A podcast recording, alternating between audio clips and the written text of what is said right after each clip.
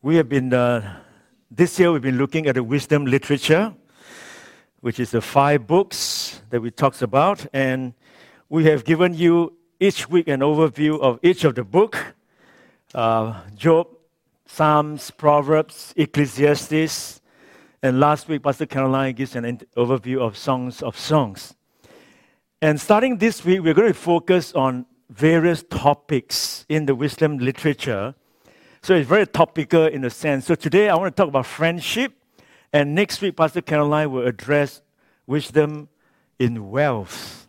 So today my topic is wisdom in friendship, and that's why we choose to read through the book of Proverbs every Sunday. In the 70s, there was a very famous song written by Carole King called You've Got a Friend. And I'm sure uh, you heard of it. And I think it was made even more popular by James Taylor. You've got a friend, you know. He said, when you're down and troubled and you need some loving care and nothing, oh, nothing is going right. So just close your eyes and think of me, and soon I will be there to brighten up even your darkest night. Call out my name, and you know, wherever I am, I'll come running to see you again winter, spring, summer, or fall. All you have to do is call, and I'll be there. You've got a friend. It's a beautiful song. We, we, we love this kind of song that talk about friends because we are all, in some sense, uh, in need of friends in this very lonely world. There's another song in the 80s. Many of you may not know that the actual lead, the original singer is Rod Stewart. But then again, the song was actually made popular by uh, Dionne Warwick uh, called That's What Friends Are For. I remember during graduation, you know, all the friends swinging left to right, singing, smiling, keep shining, knowing you can always count on me. For sure, that's what friends are for. For good times, for bad times, I'll be on your side forevermore. That's what friends are for, you know. Uh, beautiful song. Um, and in some sense, this sermon, all of us here can preach a sermon on friendship. Uh, because we all have friends. We have good friends, seasonal friends. We have best friends. We got lousy friends. We got bad friends. Uh, all kinds of uh, uh friends that we have. And so, what I'm going to do this morning is I want to begin by reading to you some verses in the wisdom literature on friendship. And then I want to give you some examples of friends true friends in the lives of King David. And I can assure you that some of the names I'm going to mention, you never heard of it before. But it is in the scripture, and, and it is in the details that sometimes that brings out a lot of gem in us. So let me begin by reading to you uh, some uh, scripture verses from uh, book of Proverbs. The most common one is, is Proverbs 7, 17, verse 17 says, A friend loves at all times, and a brother is born for a time of adversity. Or the New Living Translation says, A friend is always loyal, and a brother is born to help in time of need. And then verse 9 says, He who covers over an offense promotes love. But whoever repeats the matter separate close friends.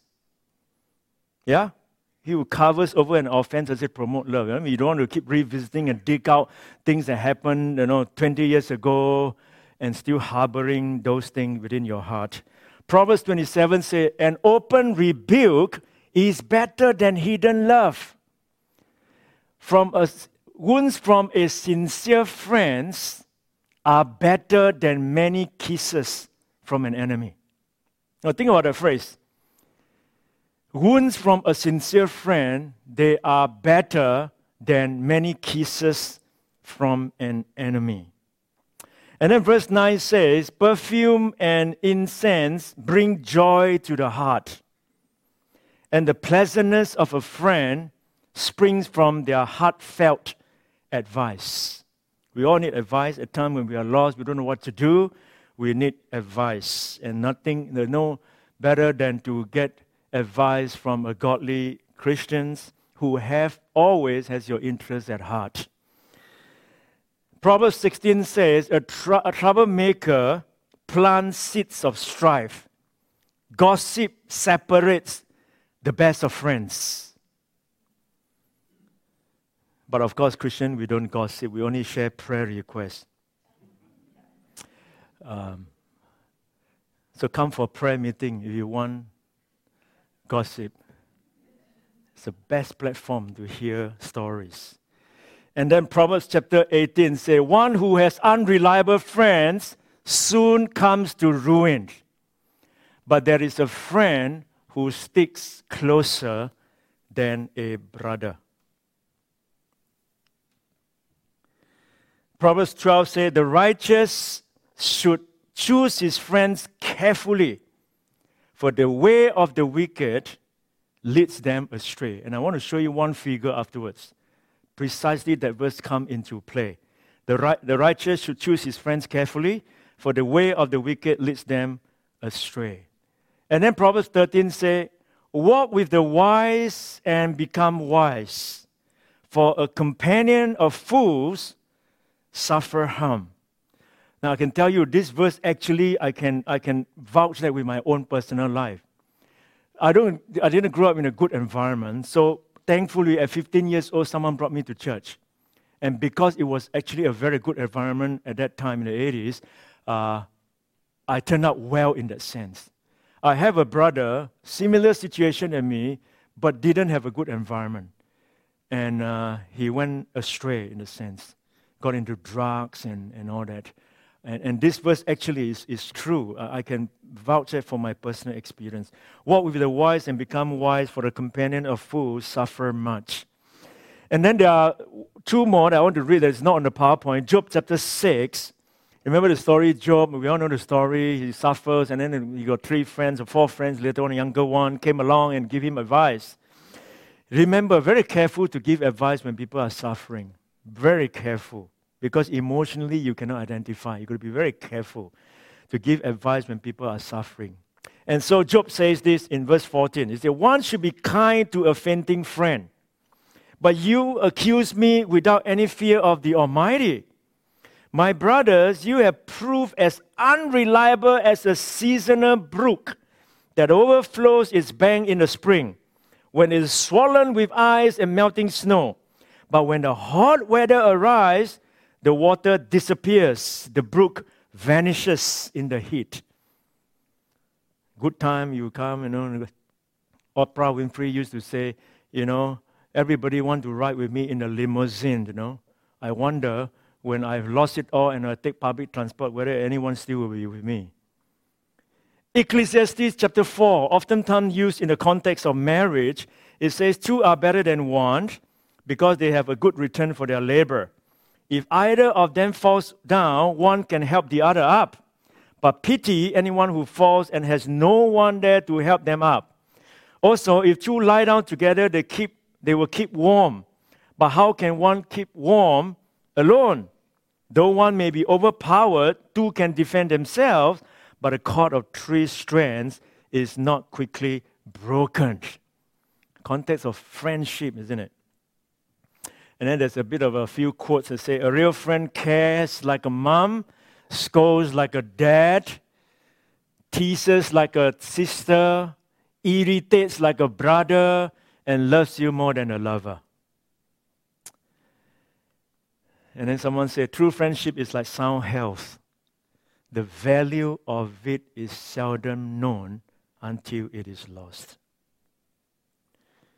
We all love, lost some loved one. I have lost one of my best friends, uh, died of cancer at the age of 38. Um, so let me just, in, at this point of time, goes to the kingdom era. After all, Proverbs was during, written during the time. I want to show you some friends that King David has. And then all these verses will place it into, into, into a, a real life example. The first one I want to show to you, I have three points here. And then the third point, I have extra five sub points, five extra figures that I want to, five characters that I want to show you. I wonder how many of you have heard of Jonah? Jonadab. we heard of the story about Amnon and Tamar, but we seldom hear that Jonadab actually plays a big role in that story. Jonadab, I would call him an opportunist friend. Please read 2 Samuel 13 on your own. Amnon is King David's son. He had a friend, so called friend, whose name is Jonadab. Amnon was the first in line to the throne. If King David died, he would become king. But for some reason, he was obsessed, infatuated, lusted after his own half sister by the name of Tamar until he couldn't sleep, he couldn't eat, and he became ill. And then there come this guy called Jonadab into the picture. Here say his friend, but actually Jonadab is Amnon cousin, King David's brother's son, Jonadab. So it is cousin to uh, Amnon. Amnon. And then he came to Amnon and said, You know what? I can help you. I can give, I, I can give you best advice. You want your half sister? I can help you. You know what you can do? You pretend to be ill, pretend to be sick. And then when your father, King David, comes to visit you, you ask a request. You say, Can you please ask my sister Tamar to come and cook for me and feed me? King David said, Well, why not? It's your sister. We'll, we'll do that. So Tamar came and cooked for him so that the purpose is that so that Amnon can be alone with Tamar. And then I'll tell you what happened. I'll show you this verse. Then Amnon said to Tamar, after Tamar cooked for Amnon, uh, his, her half brother, Amnon said, Bring the food here into my bedroom so I may eat from your hand. And Tamar took the bread she had prepared and brought it to her brother Amnon in his bedroom. But when she took it to him to eat, he grabbed her and said, Come to bed with me, my sister. No, my brother, she said to him, Don't force me. Such a thing should not be done in Israel. Don't do this wicked thing. What about me? And uh, Tamar said, Where could I get rid of my disgrace if that happened? And what about you? You will be like one of the wicked fools in Israel. Please speak to the king. He will not keep me from being married to you. So if you want me, ask for my hand. But he refused to listen to her, and since he was stronger than her, he raped her. And believe it or not, straight after what he did to her, he chased her out of the room. Literally, read it yourself, okay? 2 Samuel 13. Literally chase her out of the house. Once you get what you want, you are done. Get out. Lust is not love. And after the act, the, his love quickly turns to hate and he literally flings her out of his presence. So Jonadab's seemingly wise counsel to Amnon was only what Amnon wanted to hear, not what was good for him to hear. This is certainly not a true friend. The story hasn't ended yet. Absalom, which is Tamar, full blood brother, got angry. And he began to plot to want to revenge, to want to kill Amnon for raping his sister. And to cut the long story short, he managed to have a gathering. He asked the father, Why don't you come? And the whole family, all the children, this year shipping, you know, kind of a festival, come. But the father said, No, I don't want to go. Say, Would you allow all your children to come? Say, Yes, why not? So all the cousins all went for this party, and when the, when the, the time was right, Absalom killed his half brother Amnon for raping his sister. And the news got out to King David. But they got the message wrong. The message that went to King David was all your sons have been killed. All of them. But in reality, it's only Amnon that was killed, but not all the sons. But the message that reached King David's ears was all the sons got killed. And here came Jonadab, okay? Jonadab. Just then, Jonadab, the son of David's brother, Shimei, arrived and said to King David, No, no, no, no, no. Don't believe that all the king's sons have been killed. It was only Amnon. Absalom has been plotting this ever since Amnon raped his sister Tamar. So for two years, Jonadab was aware of this. He was the one who helped Amnon that gave the advice, and now he's on the side of Absalom because he knew that Absalom was plotting this for two years now. No, my lord the king, your sons aren't all dead. It was only Amnon. So is this a friend? All this time, Jonadab knew of the threat to Amnon's life, but made no effort to warn him.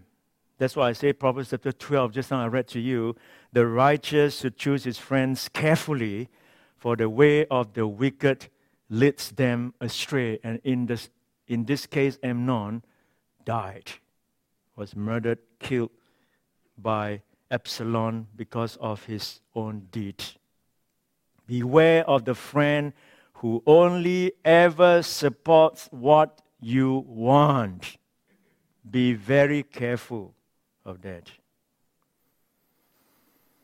And some of us need to evaluate that as well, whether or not we have bad influence in our life that we need to stay away. There was a story about a man who called his friend, or rather dialed a wrong number and got the following recording. I'm not available right now, but I thank you for caring enough to call me. I am making some changes in my life. Please leave a message after the beep if I do not return your call, you are one of the changes.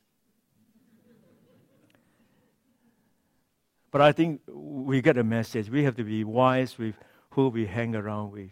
We've got to be wise whether or not this person actually are giving you, have your interest at heart. The second character I want to bring to you is the unforgiving friend.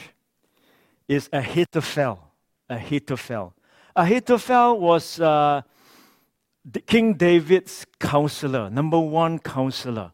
Very, very wise man. In fact, the scripture says this about Ahithophel in 2 Samuel. For every word that Ahithophel spoke seems as wise as though it had come directly from the mouth of God. So his advice is almost like God's view. He is so wise that it is as if it come directly from the mouth of. So that is Ahithophel. But Ahithophel nursed a grudge against King David. You know why? His son was a guy by the name of Eliam. E L I A M. His son is Eliam. And Eliam has a daughter by the name of Bathsheba. So, in other words, Bathsheba is King David's granddaughter. And you know the story. You know the story of Bathsheba and King David. And as a result, Ahithophel harbored this great bitterness and resentment against King David. And he has been planning and planning. And, and after Nathan confronted David. David asked for forgiveness from God. Psalm 51, Psalm 32, you can read all about that. But he never forgave him. Ahithophel never forgave King David, but nursed a perpetual grudge of bitterness. And years later, when Amnon was dead, Absalom now is in line to the throne. And Absalom led a palace coup, as we are probably aware if you read uh, the kingdom stories. He led a coup against King David. And Ahithophel saw his chance for revenge, and therefore he decided to join Absalom. And when, Absalom, when David was exiting the palace, running away, Absalom asked the counselor, Ahithophel, what should I do next? And this is what Ahithophel said to Absalom.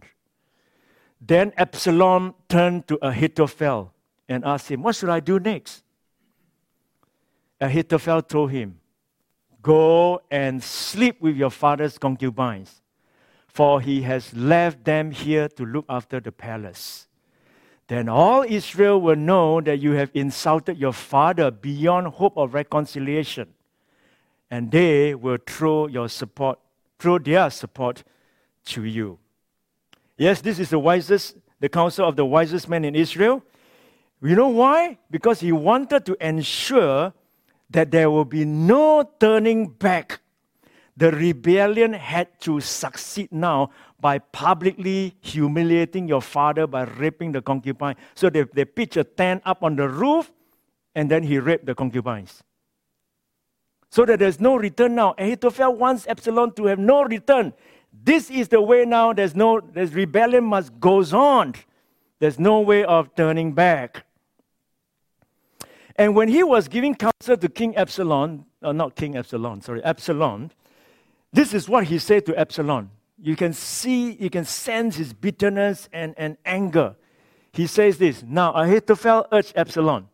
He said, Let me, all right? What is a counselor doing in a war?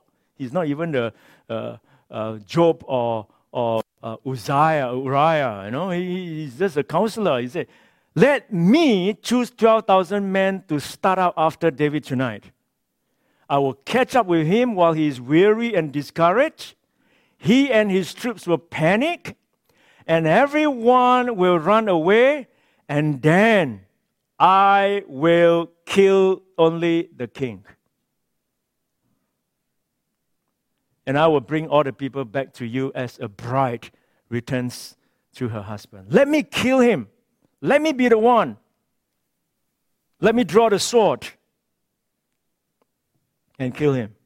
You can feel the bitterness and the resentment, the anger of wanting revenge. And that is why some, some scholars say that uh, Psalms 41, uh, when, uh, when David says this, even my close friend, someone I trusted, one who shared my bread, has turned against me. Many scholars say that he had Ahithophel in mind when he wrote this verse. And these exact words was actually spelled out in John 13 of Judas. When Jesus took bread and fed Judas, he says, He who share my bread has turned against me, quoting this verse that King David uttered. So, in some sense, if you're into typology and kind of things, in some sense, Ahithophel, who betrayed his friend King David, foreshadows Judas' betrayal of Jesus. There's a foreshadow there in the future. So, my friend, to forgive or not to forgive is your call. But if you don't forgive, uh, you will die from bitterness and resentment.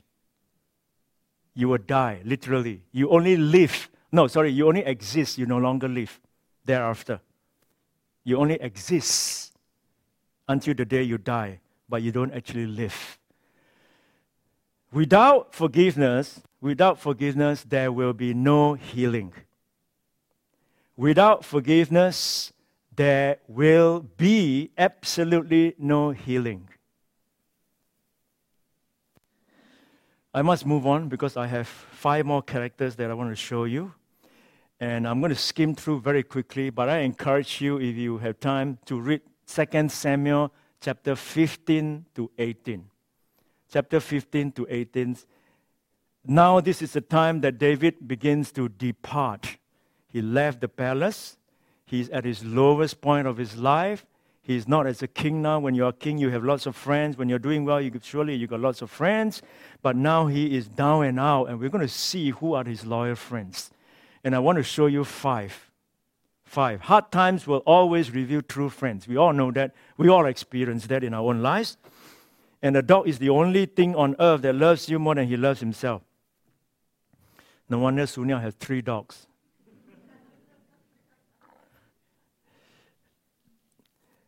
hard times will always reveal true friends, isn't it? I want to show you this first person who was extremely loyal to King David by the name of Ittai the Gittite. I don't know how to pronounce that. Um, it's in 2 Samuel 15. It says this The king and all his people, they're beginning to leave now, set on foot, pausing at the very last house to let all the king's men move past to lead the way. And there, was, there were 600 men from Gath who had come from David along with the king's bodyguard. Gath is where King David last time spent number of months when he was running away from Saul. So he, he, he, he and he might have inspired some confidence, and this group of people left and came to want to join, become a, a part of King David's place. So he came. And then the king turned to him and said to Ittai, a leader of the men from Gath, Why are you coming with us? Go on back to King Absalom. See, King David actually addressed him King Absalom, thinking that he will never be king ever again. For you are a guest in Israel, a foreigner in exile. You arrived only recently. And should I force you today to wander with us? I don't even know where we will go. I don't even know where's my next town. I'm running. Go on back and take your kinsmen with you and may the Lord show you his unfailing love and faithfulness. Now, this is what Ittai the Gittite replied. But Ittai replied to the king, As surely as the Lord lives, and as my Lord the king lives, wherever my Lord and king may be, whether it means life or death, there will your servant be. What a line, isn't it? Whether it means life or death, there will your servants be. I mean, imagine he just came to join King David and King David is running away. Naturally, you know, but he decided to go with King David. Whether it means life or death, there will your servants be.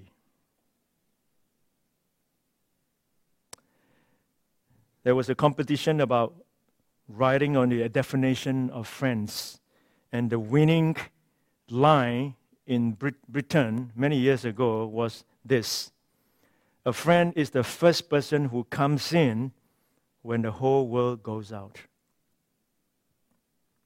And I think it display what true friend is. Whether it means life or death, there will your servants be. And then David said, Go. I take your word as it is. Go. March on with his men and the families that were with him. The next character I want to show you is Zadok and Abiathar. Abiathar. Uh, they were priests. They were carrying the ark of God because in that time the presence of God dwelt in the ark until King Solomon built the temple. Then God dwelt in the temple that King Solomon built, and then in the New Testament we become the temple of God. God dwelling, Holy Spirit dwells in us. The minute we receive Jesus Christ as Lord and Savior, we become the temple of God, permanently dwell in us.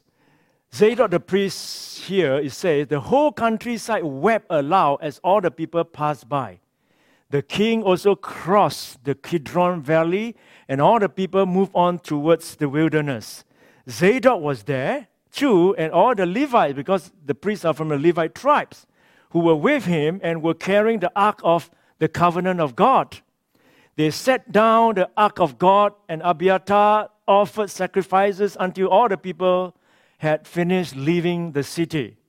And then the king said to Zadok, Take the ark of God back into the city. If I find favor in the Lord's eyes, he will bring me back and let me see it and his dwelling place again. So that is if I find favor in God. But if I'm not pleased with you, then I'm ready. Let him do to me whatever seems good to him. He's completely submissive to the will of God. Well, it's God's will, I will come back. If not, then let him do whatever he likes with me for the punishment of my sin, maybe, for all the things that I've done wrong. King David certainly was a good king, but he was a terrible father. He never even addressed the Amnon situation. And therefore, it led to the uprising of King Absalom. I mean, Absalom.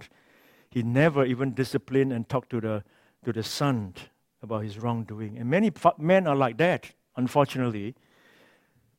Many men are very passive. Nowadays, men are very passive, you know. Don't like to, don't like to take the role of what it means to lead the household and set the example. And leave it to the wife or to the mother to do the role. And Zadok, they were priests. And, and they they David said, Go, you know.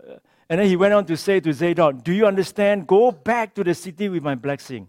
Don't come with me. Go back. Return. Take your son. And then Ab- son, Jonathan, and return. I will wait at the forts in the wilderness until word comes from you to inform me. In other words, Actually, King David asked this two guy to be his spy, to go back, to be his spies. And true enough, later on, later on, when Hushai, Hushai is another figure out this, my third, third character, Hushai actually told Zadok and Abiathar. Because now King Abs- uh, Absalom is going to become king, he has Ahithophel with him, and then David asked Hushai to go back and counter the advice of Ahithophel so as to pass message to these two priests to bring it to King David. Hushai told Zadok and Abiathar the priest, Ahithophel has advised Absalom and the elders of Israel to do such and such a thing, but I have advised him to do so and so. So you now quickly go and send a message to tell David, do not spend a night at the forts in the wilderness. Cross over without fail, or the king and all the people with him will be swallowed up. So here you see King David asking the two priests to return so that they can become the messenger to pass word to King David. That's the kind of friends that we need, isn't it? Have you heard a story about two men who were out hunting and then suddenly one yelled at the other, look up to see a grizzly bear charging at them. And the first one started to frantically put on his shoes, and his friend anxiously asked, What are you doing? Don't you know you can't outrun a grizzly bear?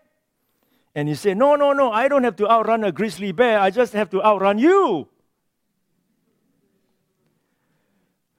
I think that's the kind of friends that some of us, most of us have. When the chips are down, they think of themselves first. But a true, true, real friends will always think of you and put you first. The third character is Hushai the Archite. And interestingly, let me tell you, Hushai is the only person in the David story is known as one. He's known as David's friend. That is his he that's his title. Four times in Samuel, it talks about Hushai as King David's friend.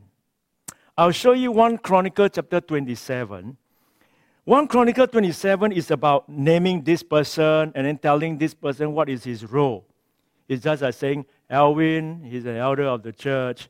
Uh, Sherilyn, she's uh, in charge of the kids' church. Uh, this, you know, it's all about those, you know. Let me show you some, okay?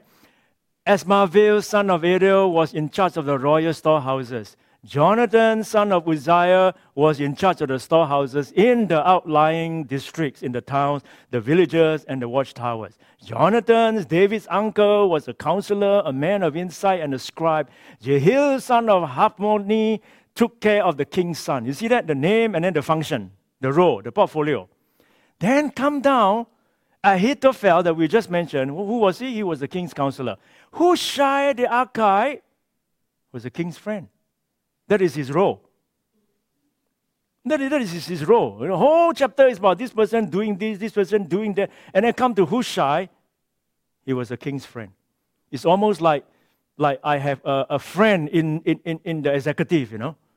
Everybody has a role, you know, chairman, secretary, treasurer, and all. And then I have someone. This one, friend, friend of friend of Glenn. That's it. So he is just known as King Hushai. Uh, Hushai is just known as David's friend. So let me put it in the context. Stay with me, please. As David, uh, as David continued up the Mount of Olive, he was running away, weeping as he went. His head was covered and he was barefoot. And all the people with him covered their heads too and were weeping as they went up. They were crying. Now, David had been told that Ahithophel, which is his counselor, is among the conspirators with Absalom. So David prayed, said, Lord, please turn Ahithophel's counsel into foolishness, because he knows that Ahithophel was a wise man. But now his friend is counseling Absalom, his son. He said, Lord, please turn Ahithophel's counsel into foolishness. And you know what? God immediately answered his prayer. When David arrived at the summit where people used to worship God, Hushai, the Archite, was there to meet him. His robe torn and dust on his head because it's a sign of, of uh, sorrow David said to him, If you go with me, you will be a burden to me. But if you return to the city, see, God immediately answered his prayer by providing him Hushai. He said, Please, Lord, you know, counsel, uh, turn, turn Ahithophel counsel into foolishness. Here, Hushai appeared. If you return to the city and say to Absalom, Your Majesty, I'll be your servant. I was your father's servant in the past, but now I will be your servant. And then you can help me by frustrating Ahithophel's advice. You can counter Ahithophel. There is someone there to counter him giving advice to Absalom, which in reality is succeeded. If you know the story, it actually succeeded. Hushai was able to frustrate Ahithophel's advice, and eventually, when, when Ahithophel's advice was not taken in by Absalom, you know what he did? He ride a donkey, settled his affair, he hung himself and died. Same as Judas. Again, foreshadowing of the New Testament. He hung himself and he committed suicide. And then King David went on to tell Hushai, the priest Zadok and Abiathar, he, they will be with you. Tell them anything you hear in the king's palace. There are two sons as well. Send them to me with anything you hear. So Hushai, David's friends, arrived at Jerusalem as Absalom was entering the city. And there you go. Hushai went back, returned back to Jerusalem, put his neck out there for King David because David was his friend and he would die for his friend. He went back and was able to successfully counter Ahithophel advice to King to Absalom. And Absalom actually took on Hushai's advice rather than Ahithophel. And as a result, uh, things went the correct way. Thank the Lord for those people who will stand by us no matter what the cost. I don't know any of you here recognize these two guys. Probably not, but if I mention their names, you would. That guy on my right, the, the black guy, he is Jesse Owens. And the other guy is Luz Long.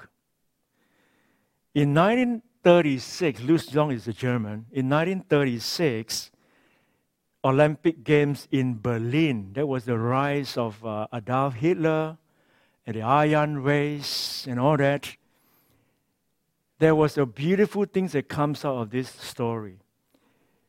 Jesse Owen was the world record holder in long jump. And Luz Long was the record holder for European Championship. So everybody were, was looking forward to this Olympic, see who will win. And during the uh, uh, qualification round, Luz Long easily leaped past the qualifying mark. And Jesse Owen could have easily crossed the mark as well. But for some reason, Owen keep stepping on the line, cross the line, keep on stepping on it, and therefore fault, faulted twice, faulted twice. And he has only one last chance to qualify for the final. And he's the world record holder. And you've never heard this before. You know what Luz Long did?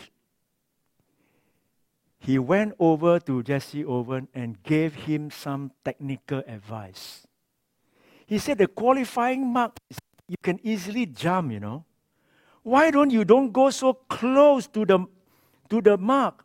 You leave a few more inches, you can easily qualify.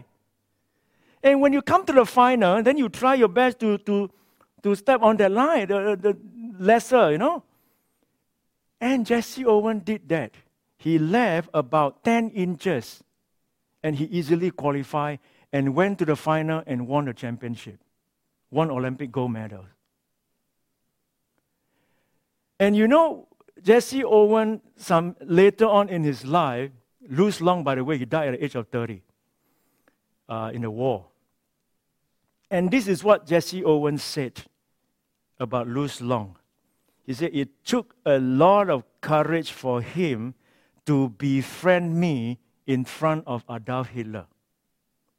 I would melt down all the medals and cups I have, and they wouldn't be a plating on the 24 karat friendship that I felt for Luz Long at the moment.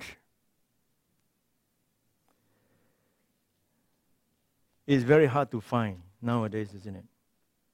In the age of social media and all that, it's, it's, it's very hard to find real, authentic, genuine friends. I must move on. I'm going to be quick. This, these three guys, there are a lot of things that you can say about these three guys. When you study into where they are from and all that, it's amazing. But I just want to point out one person, Barzillai. Barzillai you know what these three guys did? As David was running away, was leaving uh, Jerusalem, they helped David. They brought sleeping mats, cooking pots, serving bowls, wheat, barley, flour, roasted grain, beans, lentils, honey, butter, sheep, goats, cheese for David and those who were with him. For they said, You must all be very hungry and tired and thirsty after your long march through the wilderness. So David was very appreciative of these three. And then, when Absalom died, David returned to Jerusalem as king. And as he was returning back,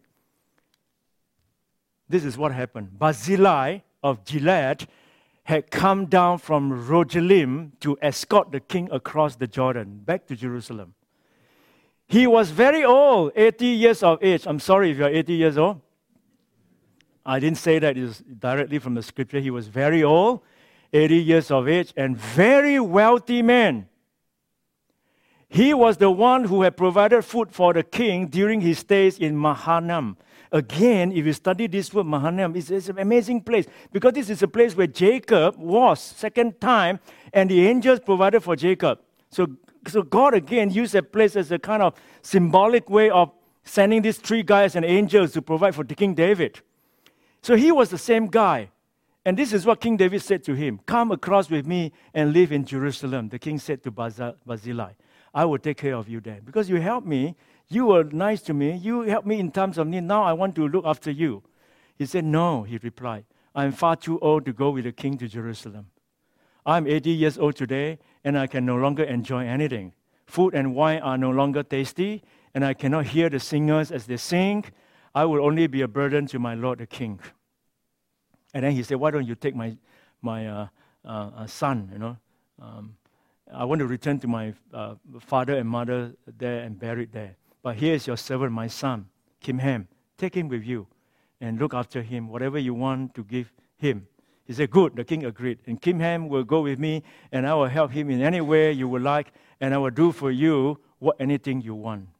Just as a way to repay kindness for what he has done. So all the people crossed the Jordan with the king after David had blessed Barzillai and kissed him. Barzillai returned to his own home. These men revealed the true nature of friendship. They gave without being asked, and they asked for nothing in return. That's very important. They ask for nothing in return, okay? So when you help someone, you ask nothing in return. They gave out of love with no hidden agenda. They did what they did because they loved David. He was their friend, and no price was too high, and no inconvenience was too great. They did what they could for their friend. Last person, Joab. Joab was King David's number one general. Just like Ahithophel was King David's number one advisor, Joab was King David's number one general. He was actually David's nephew. And he led, he led the war in the sense to, to seize back the throne from Absalom. During the battle to retake Jerusalem and to bring David back to the throne, David's son Absalom becomes trapped in a tree by his hair, right? We all are familiar with that. Joab finds him hanging there in the tree, and then he, he and his armor bearer kill Absalom. And you know what happened after that? When David hears the news, he is devastated. He goes off by himself to mourn. David is overcome with grief and guilt and cannot comprehend that the kingdom had been returned to him. I want to read to you the final passage of what jo- Joab did during this time. Because it is, it is supposed to be a time of rejoicing. But when you see the king crying and mourning, how dare you rejoice, right? Joab was told the king is weeping and mourning for Absalom. And for the whole army, the victory that day was turned into mourning. Because on that day, the troops heard it said, the king is grieving for his son. So they don't dare to re- rejoice in a sense. The men stole into the city that day as men steal in who are ashamed when they flee from battle. They almost feel bad for returning to the city in that sense. The king covered his face and cried aloud, Oh, my son Absalom, oh, Absalom, my son, my son, my son. And then Joab, what he did, you know what he did? He went into the house of the king and he said to the king, Today you have humiliated all your men who have just saved your lives and the lives of your sons and your daughters and the lives of your wives and your concubines. You love those who hate you and you hate those who love you. You have made it clear today that the commanders and the men mean nothing to you.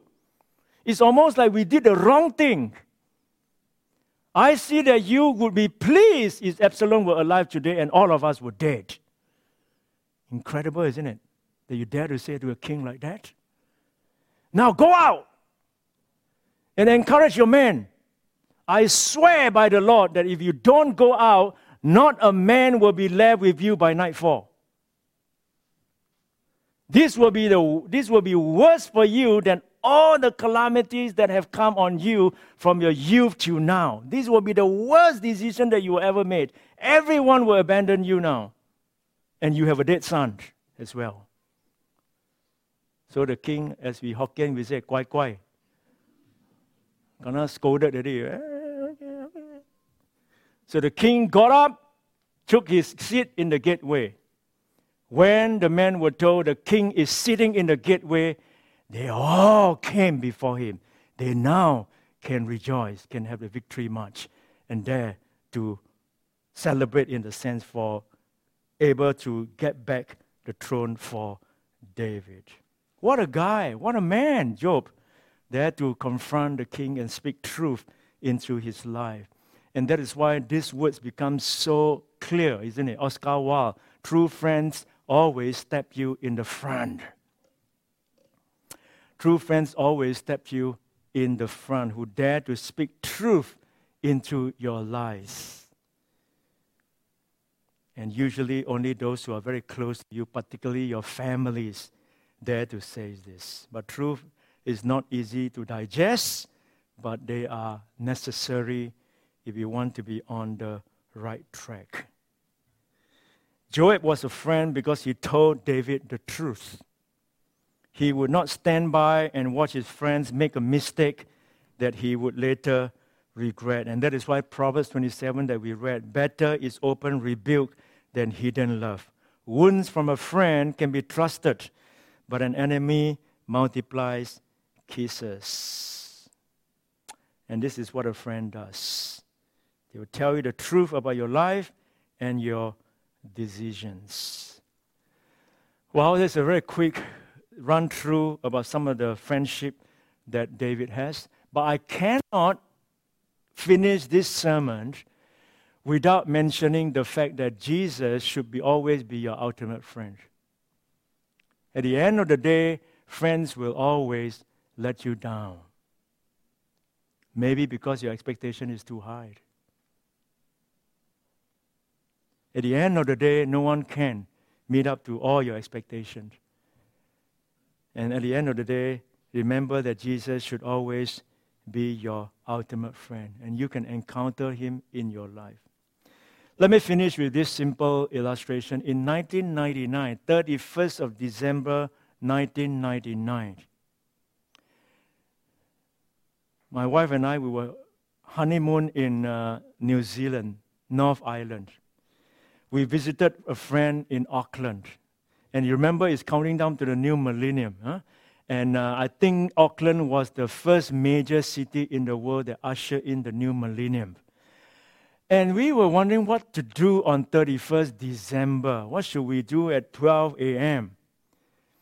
And then we decided to join our friends to go to their church for a prayer meeting at 11 o'clock. Because in their tradition, just like my church back in Singapore, we have this tradition called watch night service. Some of you have this tradition, watch night service, 11:30 service, and then we will usher in the new year together um, and so we decided to, to go there for a prayer meeting. This is a very small church, only 10 people there. And I was at a crossroad junction of my life, what to do. I've been searching what is my next step. You know, where should I go? What should I do? And in that prayer meeting, we pray, and there was we sang one hymn that I will never, never forget. The title of the hymn is called He Leadeth Me. It's old English, He leads me. And the chorus says, He leadeth me, He leadeth me. By His own hands, He leadeth me. A faithful follower I would be, for I know my God will lead me. And that night, I had peace at the cross junction of my life. I had tremendous amount of peace knowing that God will lead me and I'll just need to be a faithful follower. The rest, He will work it out in His own way. Jesus is our ultimate friend at the end of the day when no one else that you can turn to. He is always the ultimate friend. So let me just ask you to join me in prayer, and then we are going to sing the obvious closing hymn. What a friend we have in Jesus as you ponder upon Him as our ultimate friend. Lord, we just want to say thank you for your word. Lord, we have many friends in our lives. Uh, over the years, for those of us who have lived longer, you, they have more friends in their life. But yet at the same time, we encounter all sorts of friends in our lives. Some good, some bad. Some we fell off. Some good friends became our enemies. And usually enemies are our best friend or close to us um, because it cut deep. When it cut deeper, uh, it's harder to forgive. And so we just want to pray that you will help us not just only have good friends, more importantly, help us to be a good friend. Only when be a good friend, then we will have the same type of friends. Help us to love others, to have good friends in our lives that we will lay down our lives for, because life here can be very lonely without uh, good friends. And thank you that Jesus is our ultimate best friend that we can always go to for advice, for counsel, for guidance, for every step that we take. Let Jesus be that friend who guide us. Because you said in your word, greater love has no man than this, that a man lay down his life for his friends. And thank you for being our friends. As we sing this closing hymn, dear Lord, minister to us in Jesus' name. Amen. Would you stand as we close this time of service with this beautiful hymn? What a friend we have in Jesus.